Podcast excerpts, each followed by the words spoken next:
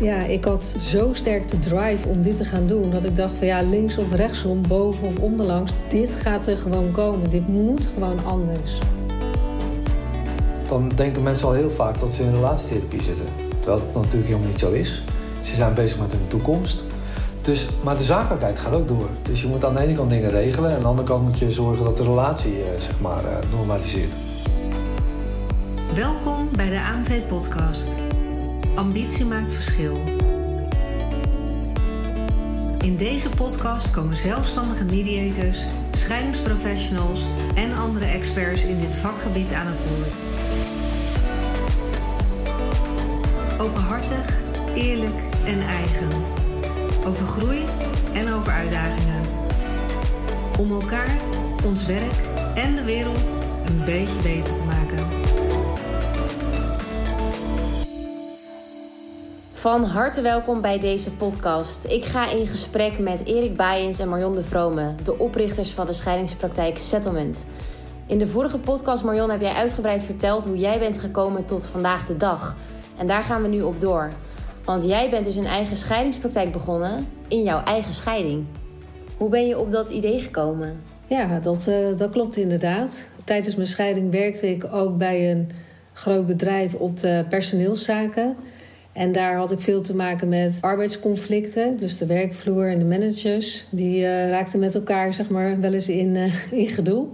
En dat uh, vond ik interessant. En toen ik in mijn eigen scheiding terecht kwam... toen ervaarde ik eigenlijk hoe ja, belangrijk het is... om met iemand eigenlijk goed, die je goed gaat begeleiden tijdens de scheiding.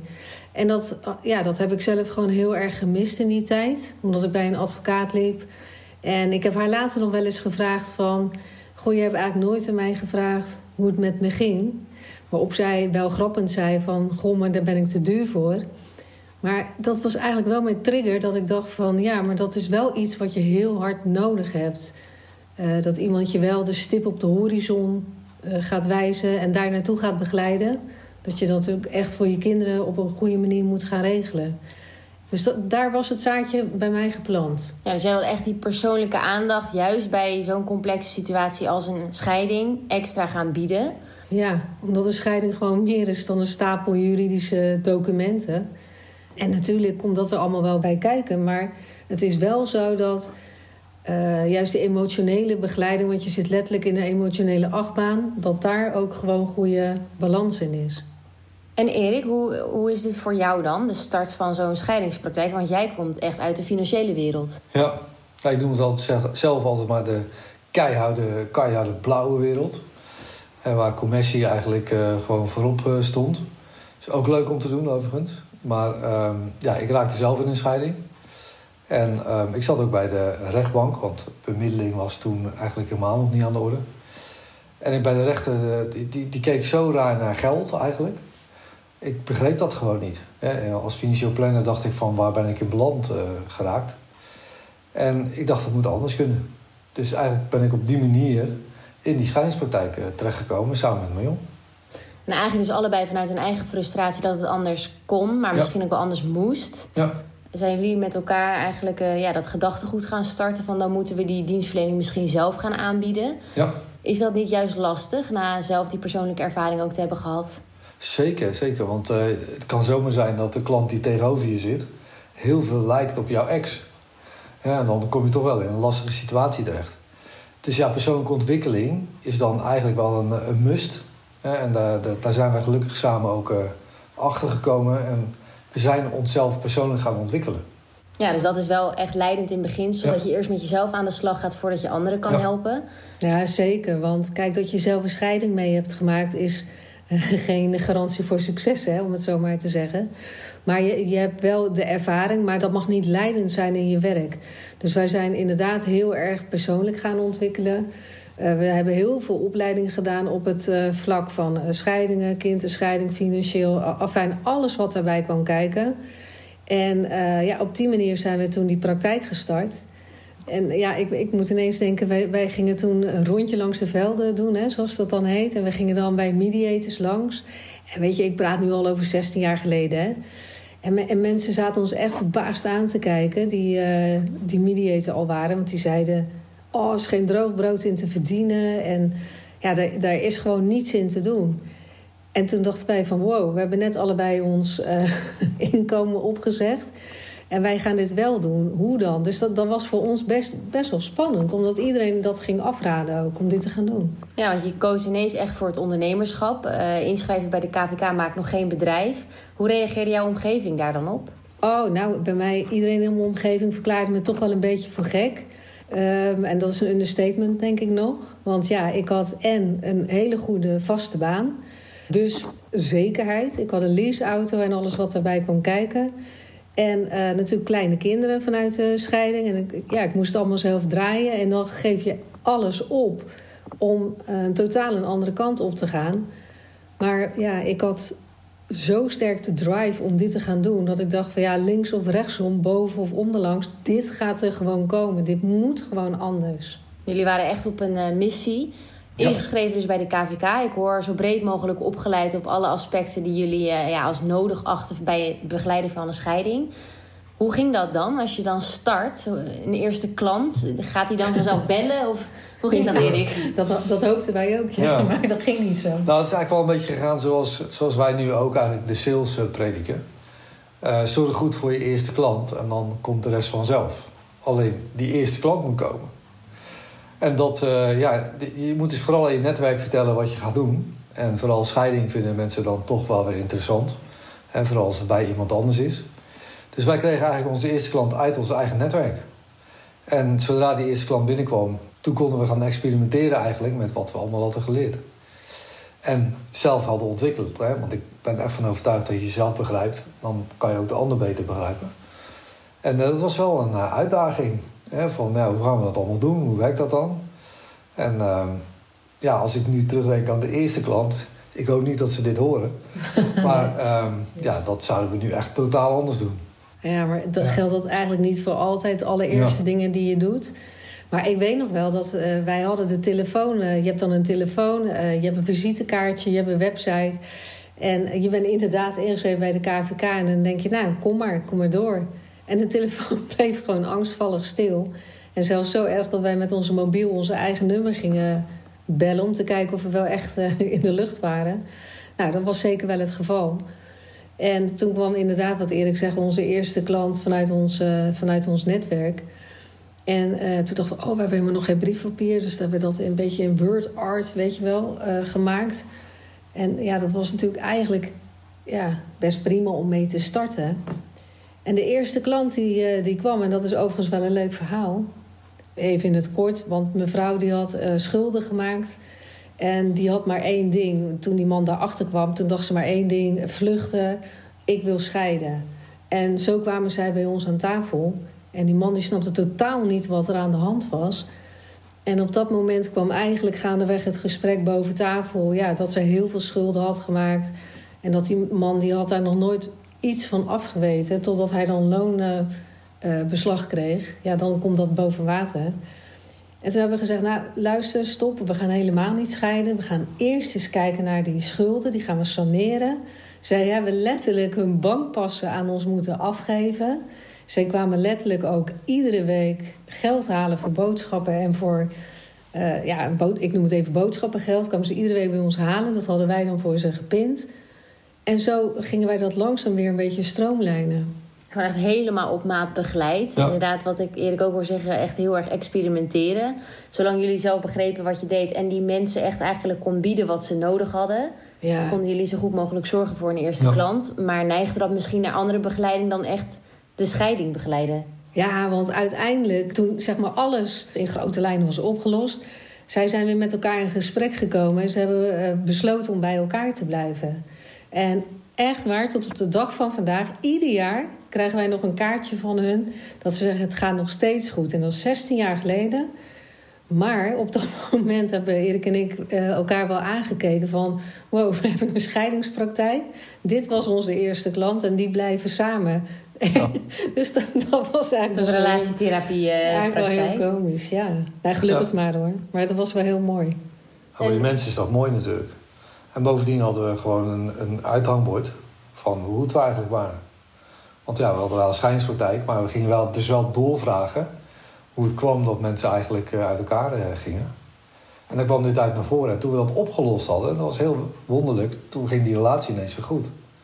Dus schuldgevoel speelde op dat moment een enorme rol. En dat loopt eigenlijk door alle scheidingsprocessen heen.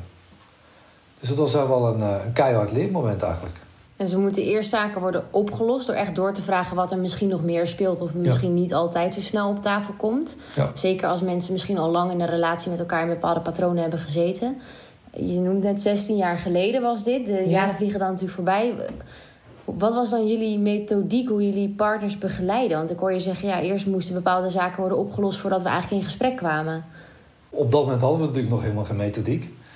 Uh, maar wij kregen wel in de gaten dat de oplossing lag in die relatie. En vaak ook dat mensen gewoon niet uh, begrepen waarom dat de ene partner wegging en de ander dat helemaal niet aan had zien komen. Dus begrip, begrijpen, dus communicatie, uh, dat was enorm belangrijk.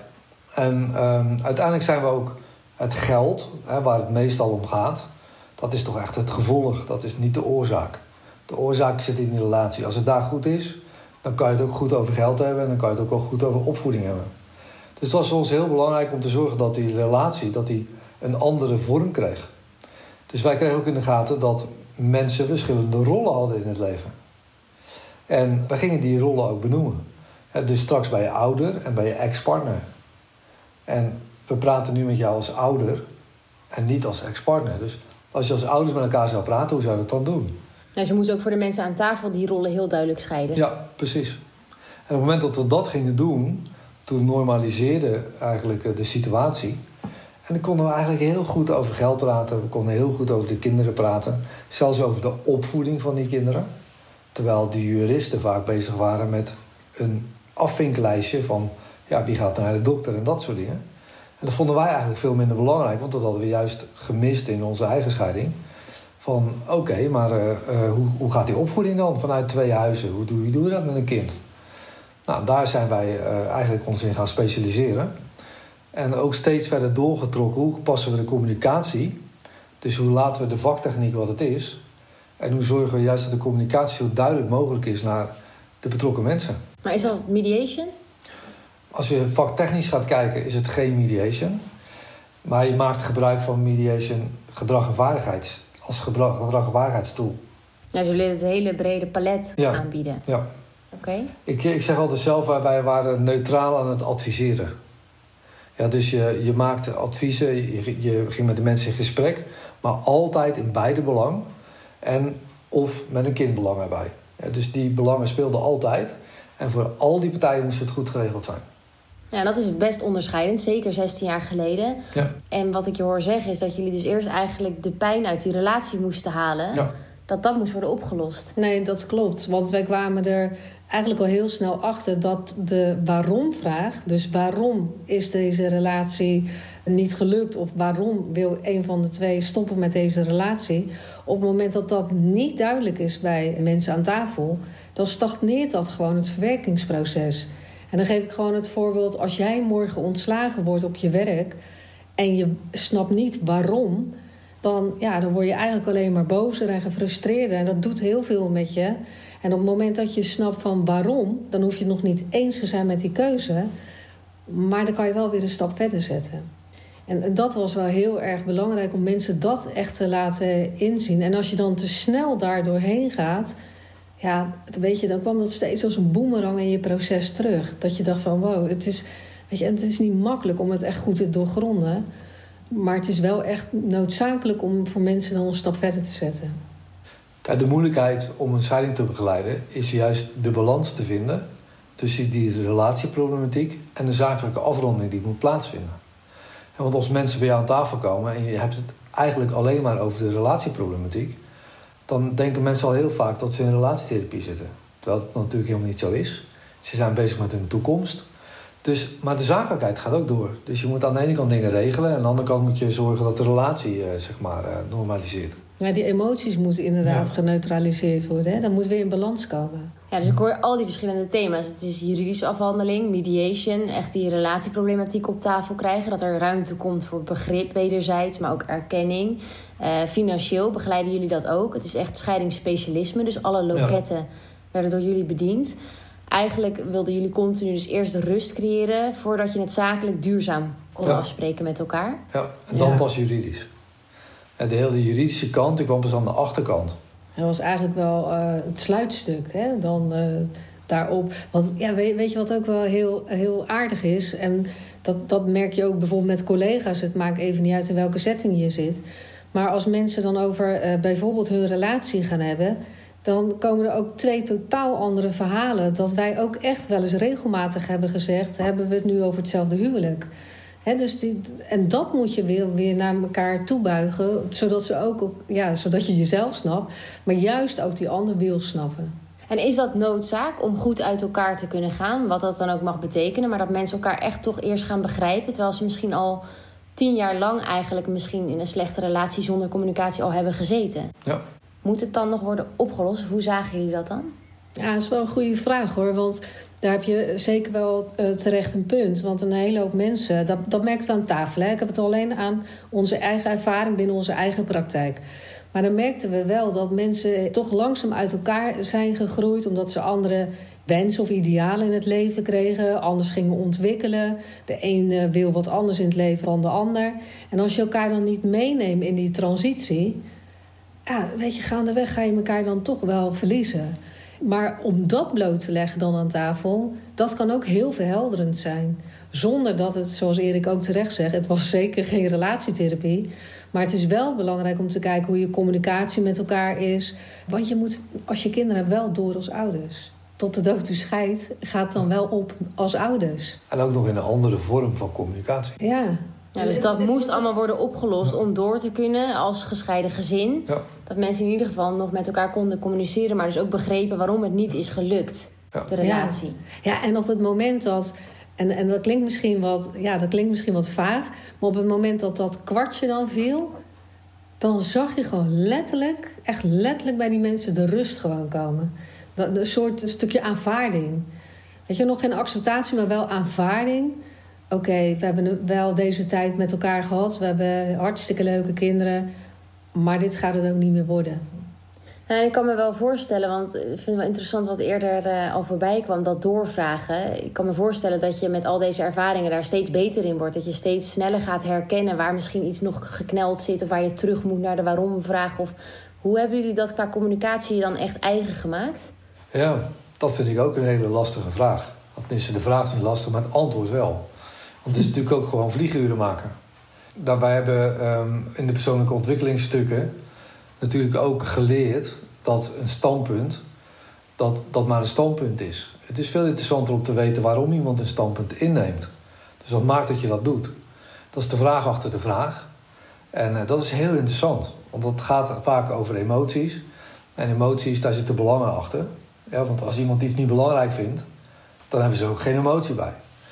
En dat, als je dat goed realiseert en het gewoon plat slaat dat dat het is, dan is het heel eenvoudig om eigenlijk bij de belangen van die mensen te komen. Dus jullie signaleerden continu op welke emotie je kon waarnemen. Ja, het is ook actief luisteren gewoon. Nou, achter elk gedrag zit Ja. natuurlijk ook een intentie. En door jouw gedrag heb je ook weer effect op de ander. Dus dat is eigenlijk heel erg leuk. Maar omdat wij steeds vaker gingen realiseren dat eh, twee mensen van, mm, in dezelfde relatie zaten, toch een andere zienswijze hadden, dachten wij van wow, interessant. Eigenlijk willen we daar zoveel meer van weten. En toen zijn wij eh, gaan onderzoeken van ja, wat zou ons nu kunnen helpen om daar iets meer over te weten kunnen krijgen. Eh, en we zijn, eh, nou, we hebben echt heel veel gedaan, maar we zijn toen eigenlijk beland bij het Enneagram. En dan meer op de drijfveren. Dus wat drijft iemand nu eigenlijk echt? Welk belang zit daar nu achter? Wat iemand, wat iemand zegt en wat iemand bedoelt, kan nog totaal iets anders zijn. En daar zijn wij ons steeds verder in gaan verdiepen in ja, hoe dat werkt. Ja, dat was echt super gaaf. Dat, dat heeft ons eigenlijk zoveel eh, gebracht ook. Ja, dat je dus niet alleen let op communicatie of emotie die waarneembaar is, maar ook dus kijkt naar gedrag en doorvraagt misschien op wel intentie of eh, levenswijze. En daarachter nog Ja, letten jullie ook op de drijfveren van bepaalde personen. Ja. Dus echt verder dan mediation of het Ja. is echt begeleiding ook op de persoon en het systeem. Ja. Nou, ik denk als je een, een beetje weet hoe mensen eh, worden aangedreven, dan ga je ze ook beter begrijpen. En als je dat beter begrijpt, dan zal je zien dat, dat je ook beter in het systeem vragen kan stellen. Het ook beter voor die mensen kan doen. dus daar, dat heeft ons zoveel gebracht. En dat merkten mensen ook. Mensen zeiden wel eens tegen ons van... joh, zijn jullie helderziend of zo? maar dat is natuurlijk helemaal niet waar. Dat zijn we helemaal niet. Maar je, je, gaat beter aansluiten bij iemand anders. Dus jullie bleven je ook ontwikkelen. Ja, ehm, nog. Ook financieel. Jij kwam dan natuurlijk ja. uit die financiële wereld. Uh, veel opleidingen hebben jullie daarbij in gevolgd. Wat was daarin jullie werkwijze om het financieel ook op maat te kunnen aanbieden? Want daarin was ook vanuit de rechtbank jullie ervaring dat dat misschien niet ja, de juiste route was. Nou, wat, wat natuurlijk opvalt is dat, dat de rechtbank werkt met een bepaald model waarin uh, gemiddeld Nederland aan voldoet. dus daar werden allerlei rekenmodellen gemaakt waarop de rechter recht kan spreken. Daar heb je het eigenlijk al. De rechter gaat bepalen eigenlijk hoe jouw situatie en nascheiding uitziet. Aan de hand van een, normenmodel dat gebaseerd is op gemiddelde bedragen. En de kenmerk van de gemiddelde is dat jij er dus nooit aan voldoet. Dus je, het is nooit uh, goed wat de rechter doet. dat zie je ook in al die vechtscheidingen gebeuren. Als de rechter beslist, zijn ze het eigenlijk alle twee niet zo heel erg eens. Dus wij dachten van ja, hoe ga je dat nou doen? Toen dacht ik, ja, weet je, ik ben financieel planner. Wat is dat nou voor aardigheid? dus je gaat gewoon kijken wat komt erin, wat gaat eruit en wat hou je over. Want dat is financiële planning. En het geeft gelijk veel inzicht voor de mensen eigenlijk. En voor mensen was dat veel begrijpelijker.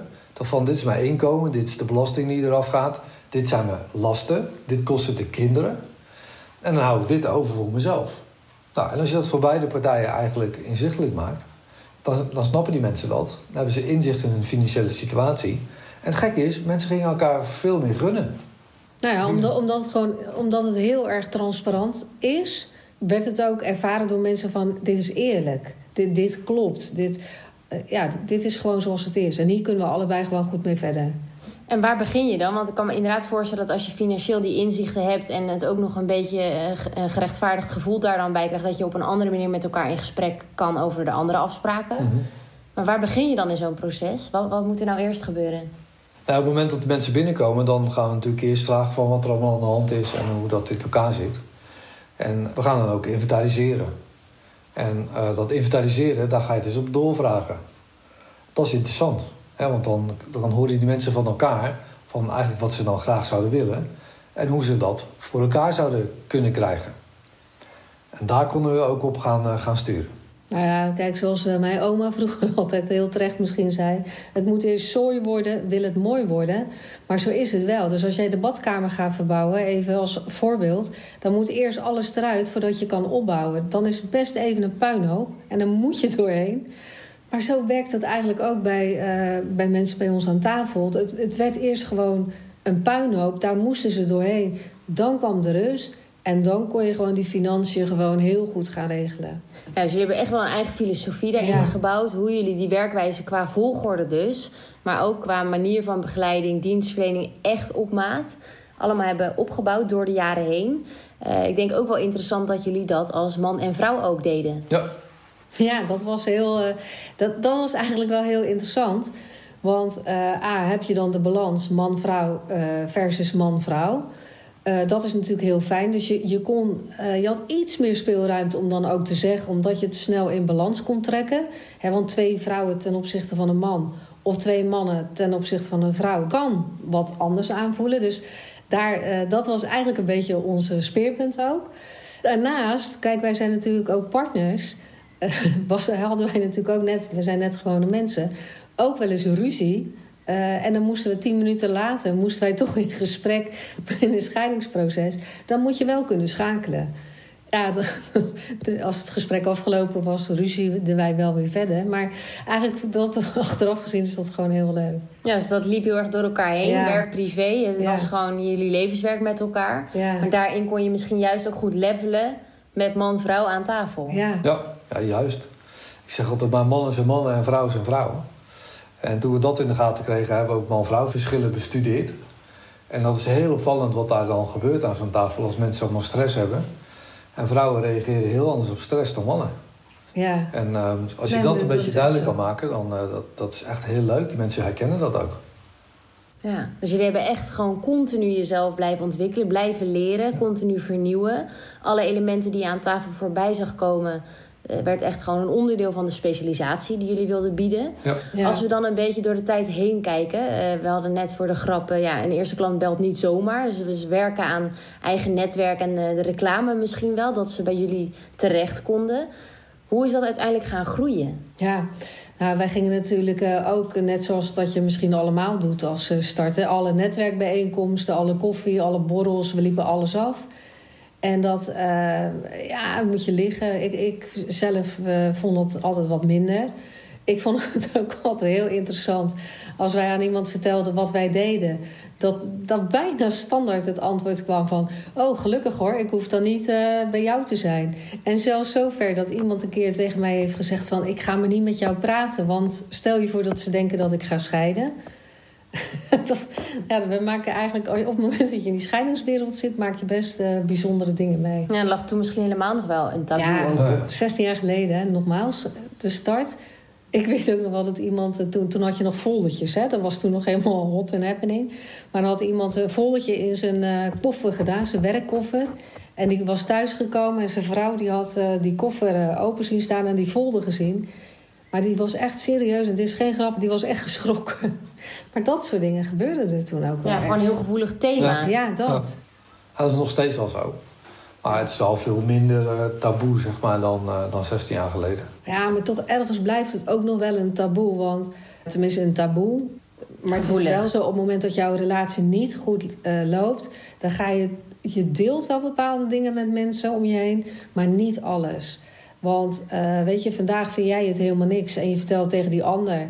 en dan morgen vind jij het weer uitstekend... terwijl die ander dan denkt van... Huh, maar hoe zit jij dan in die relatie? Dus dat doen mensen over het algemeen niet zo, uh, niet zo snel. En dan kan het toch best een stuk eenzaam, uh, eenzaam ja, iets zijn waar je doorheen moet. Ja, en, en daarin hebben we het nu echt over hoe partners daarin dat moeten afwikkelen met elkaar. En dat begeleiden jullie dus ook echt daar aan tafel in alle gesprekken met alle methodieken en elementen die we hebben besproken. Maar ik hoor jullie ook vaak het woord gezin na scheiding noemen. Ja. Waren er dus ook soms kinderen bij betrokken? Hoe ja. zagen jullie dat?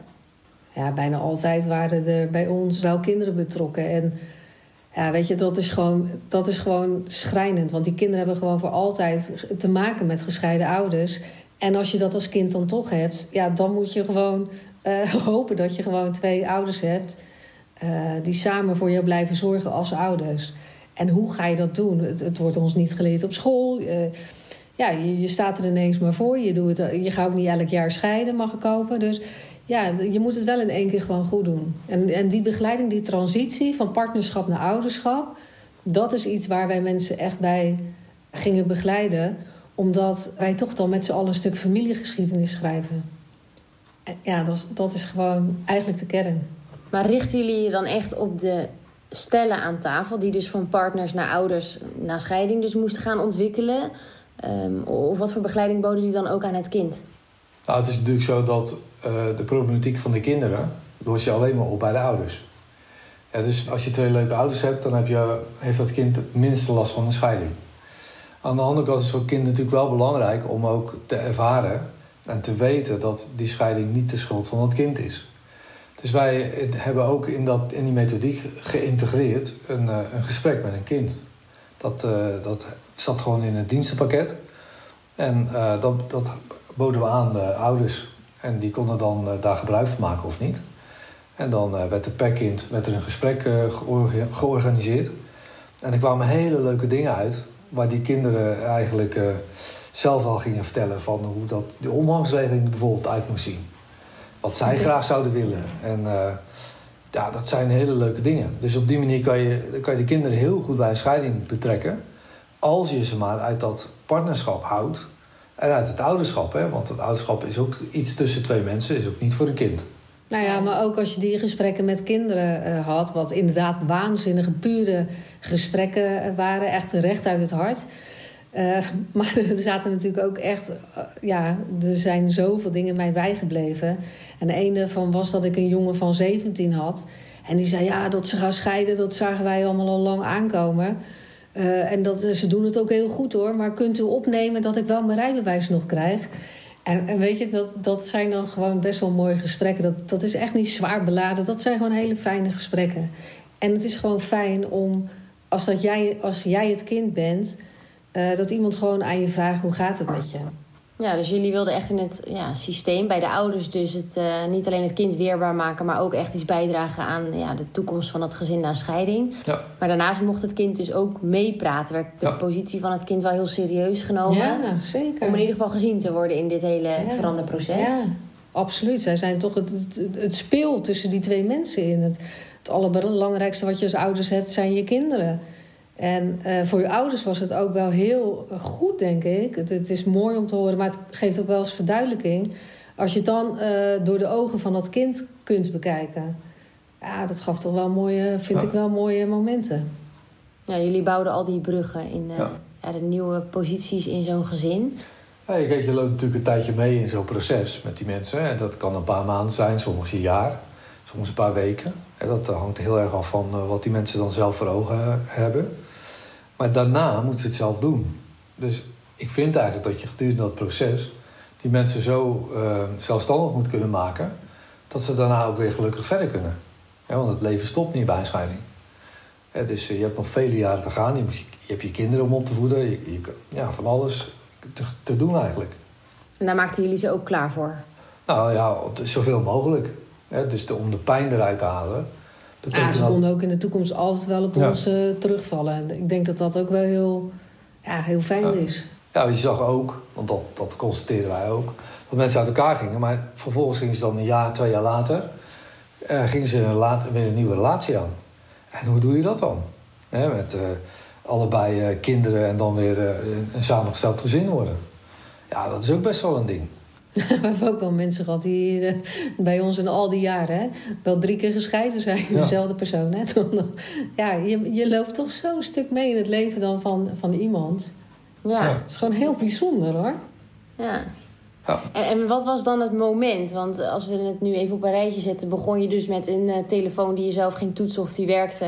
Ja. Wachten tot een eerste klant die belt. Tot aan het verdiepen in Enneagram, financiële rekenmodellen kinderbegeleiding, eh, van partnerschap naar ouderschap, naar belangenachterstandpunt. Ik weet niet wat ik allemaal voorbij heb horen komen.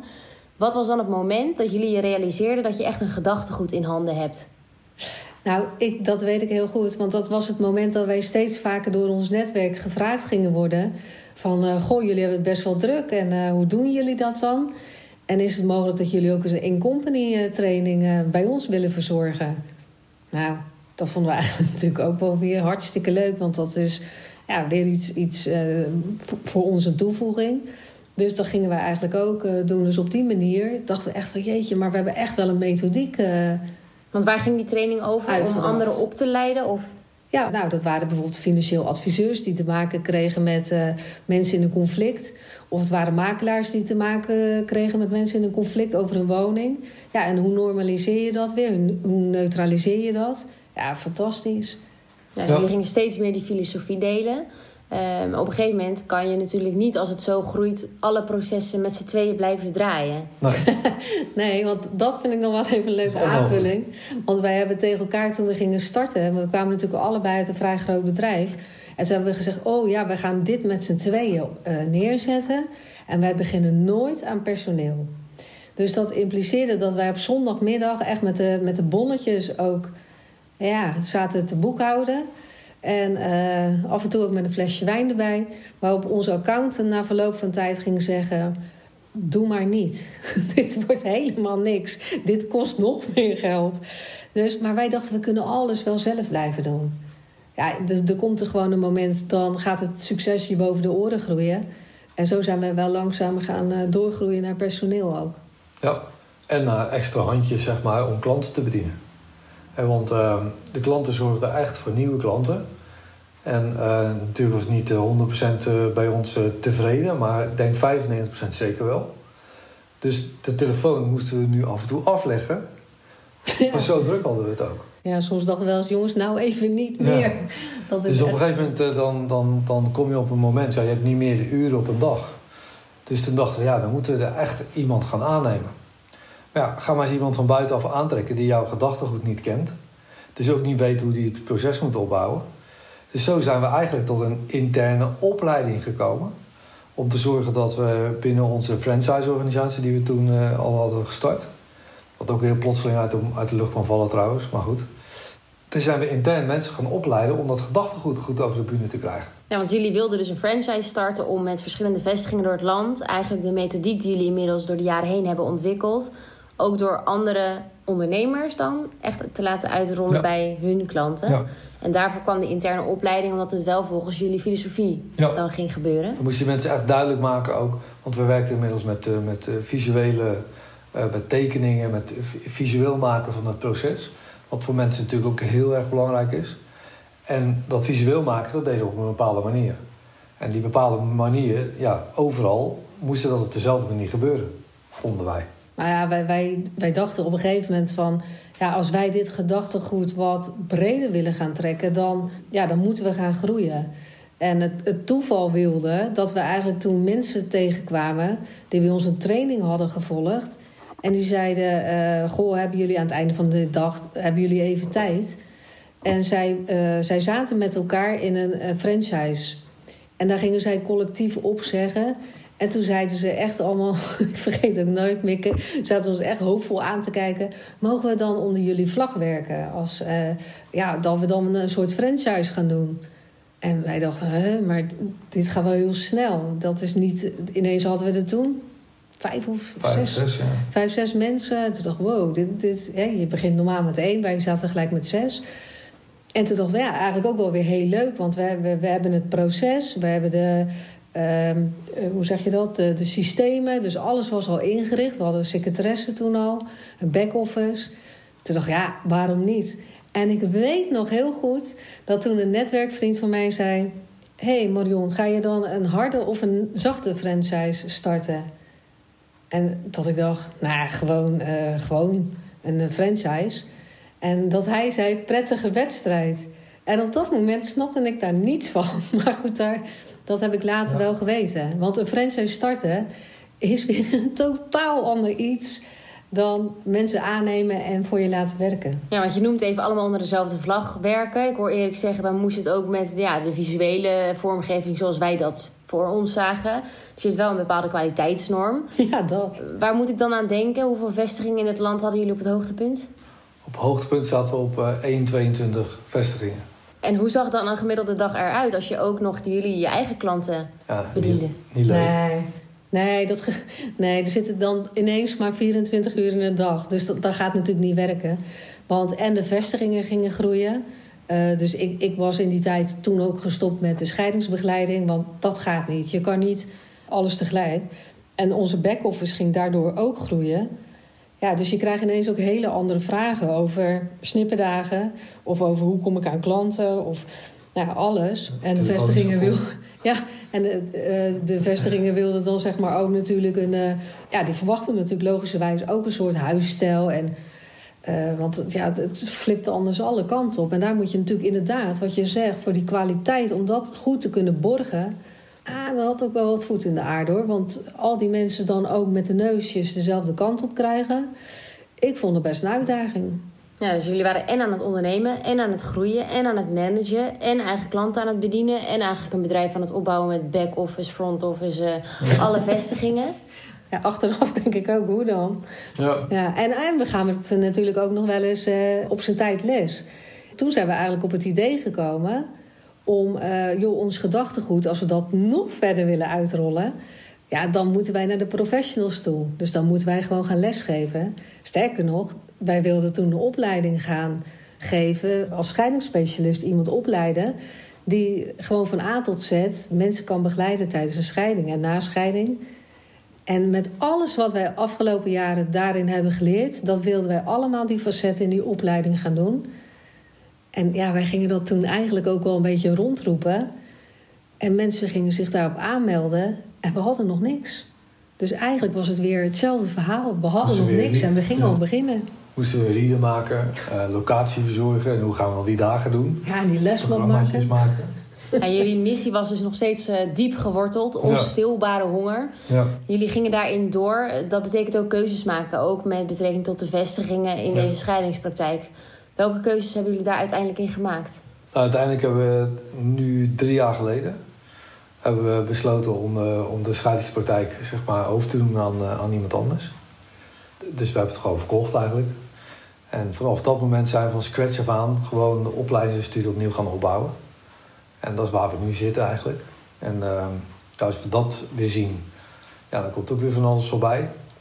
Ja, we hebben wel wat uh, afgelopen 15, 16 jaar wel wat meegemaakt. Ja.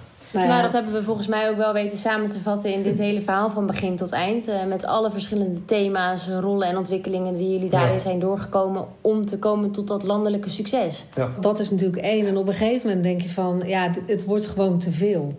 En je kan, als je ergens op wil richten en je kijkt op links, dan mis je het weer wat op rechts gebeurt. En andersom ook. Ja, op, op een gegeven moment hebben we echt wel een stevig gesprek gehad. Want het is wel ons kindje. Hè? We, we hebben het wel een beetje groot gemaakt van ja, van één klant die toen niet ging scheiden tot 22 vestigingen in de hoogtijdagen. Uh, en ook opleidingen geven. En daarnaast hadden we natuurlijk ook privé met onze kinderen. Dus het draaide wel allemaal door, hè? En om uiteindelijk dit gedachtegoed dus echt te borgen, zijn jullie een opleidingsinstituut gestart. Daar gaan we in de volgende podcast ook uitgebreid over verder praten.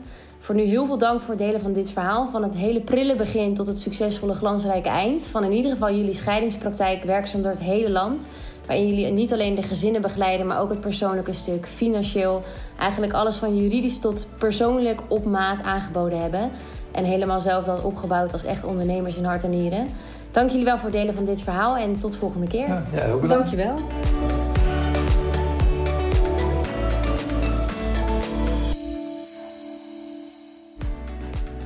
Dankjewel voor het luisteren naar deze AMV-podcast. Uiteraard hopen we dat jij hier nieuwe inspiratie of inzichten uit hebt gehaald voor weer een volgende stap.